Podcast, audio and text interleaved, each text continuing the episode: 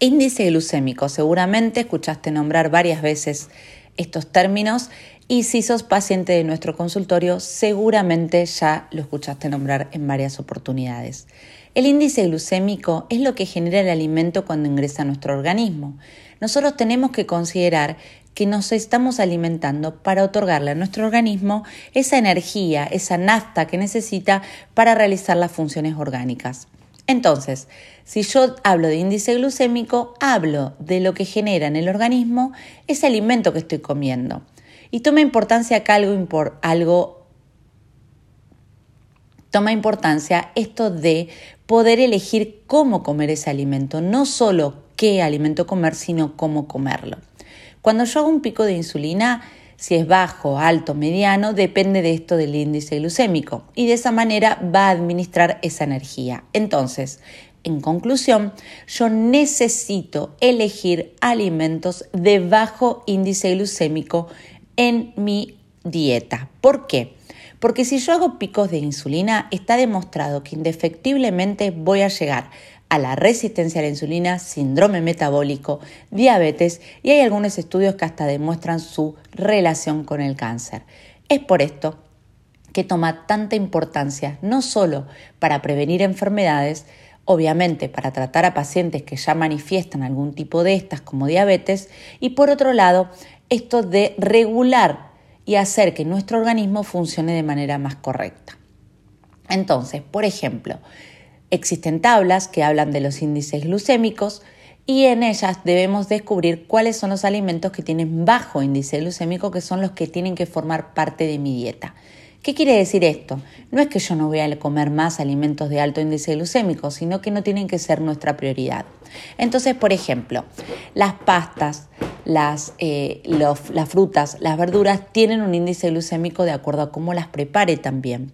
Por ejemplo, la zanahoria hervida, caliente, recién sacada, eh, tiene un altísimo índice glucémico o sea que no va a ser prioridad. Pero sin embargo, si yo la como rallada en ensalada, tiene bajo índice glucémico. El pan blanco tiene altísimo índice glucémico. El pan integral tiene bajo índice glucémico. Si a ese pan yo lo hago tostado, le bajo más el índice glucémico. Las frutas, por ejemplo, alto índice glucémico tiene la sandía. La banana tiene un mediano índice glucémico y las cerezas y el pomelo tienen bajo índice glucémico. Las pastas, por ejemplo, arroz y fideos caseros, tienen alto índice glucémico.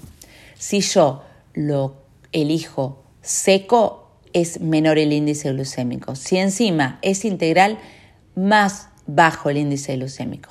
Pero este aquí algo importante. La papa, la batata, los fideos y el arroz tienen altísimo índice glucémico.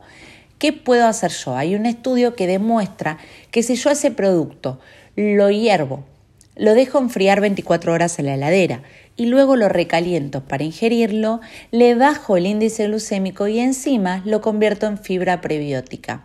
¿Qué quiere decir esto? Que es un alimento y una sustancia de buena calidad para mi organismo, los prebióticos que van a ser alimento para los probióticos. Entonces, acá es algo importante, ¿no? Yo no solo veo el índice glucémico del alimento, sino también cómo prepararlo. Esto también me deja el espacio para explicarles que existen alimentos que yo puedo acompañar mis comidas y que está demostrado científicamente que baja el índice glucémico de esa ingesta. Por ejemplo, si yo agrego vinagre, estoy bajando el índice glucémico de esa comida. Vinagre, vino tinto, canela, té verde, café verde.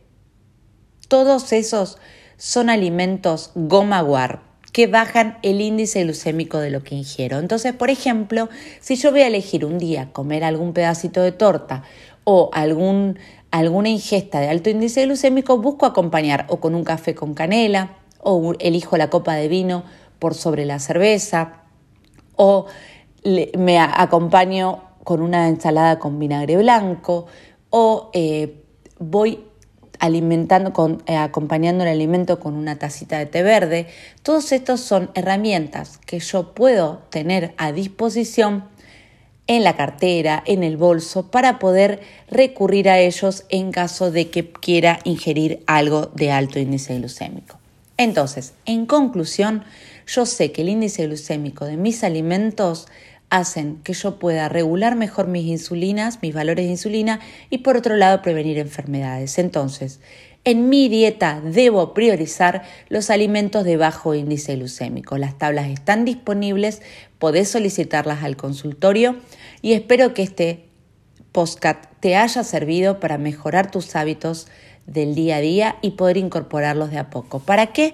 Para tener un cuerpo saludable, promover la salud y prevenir enfermedades.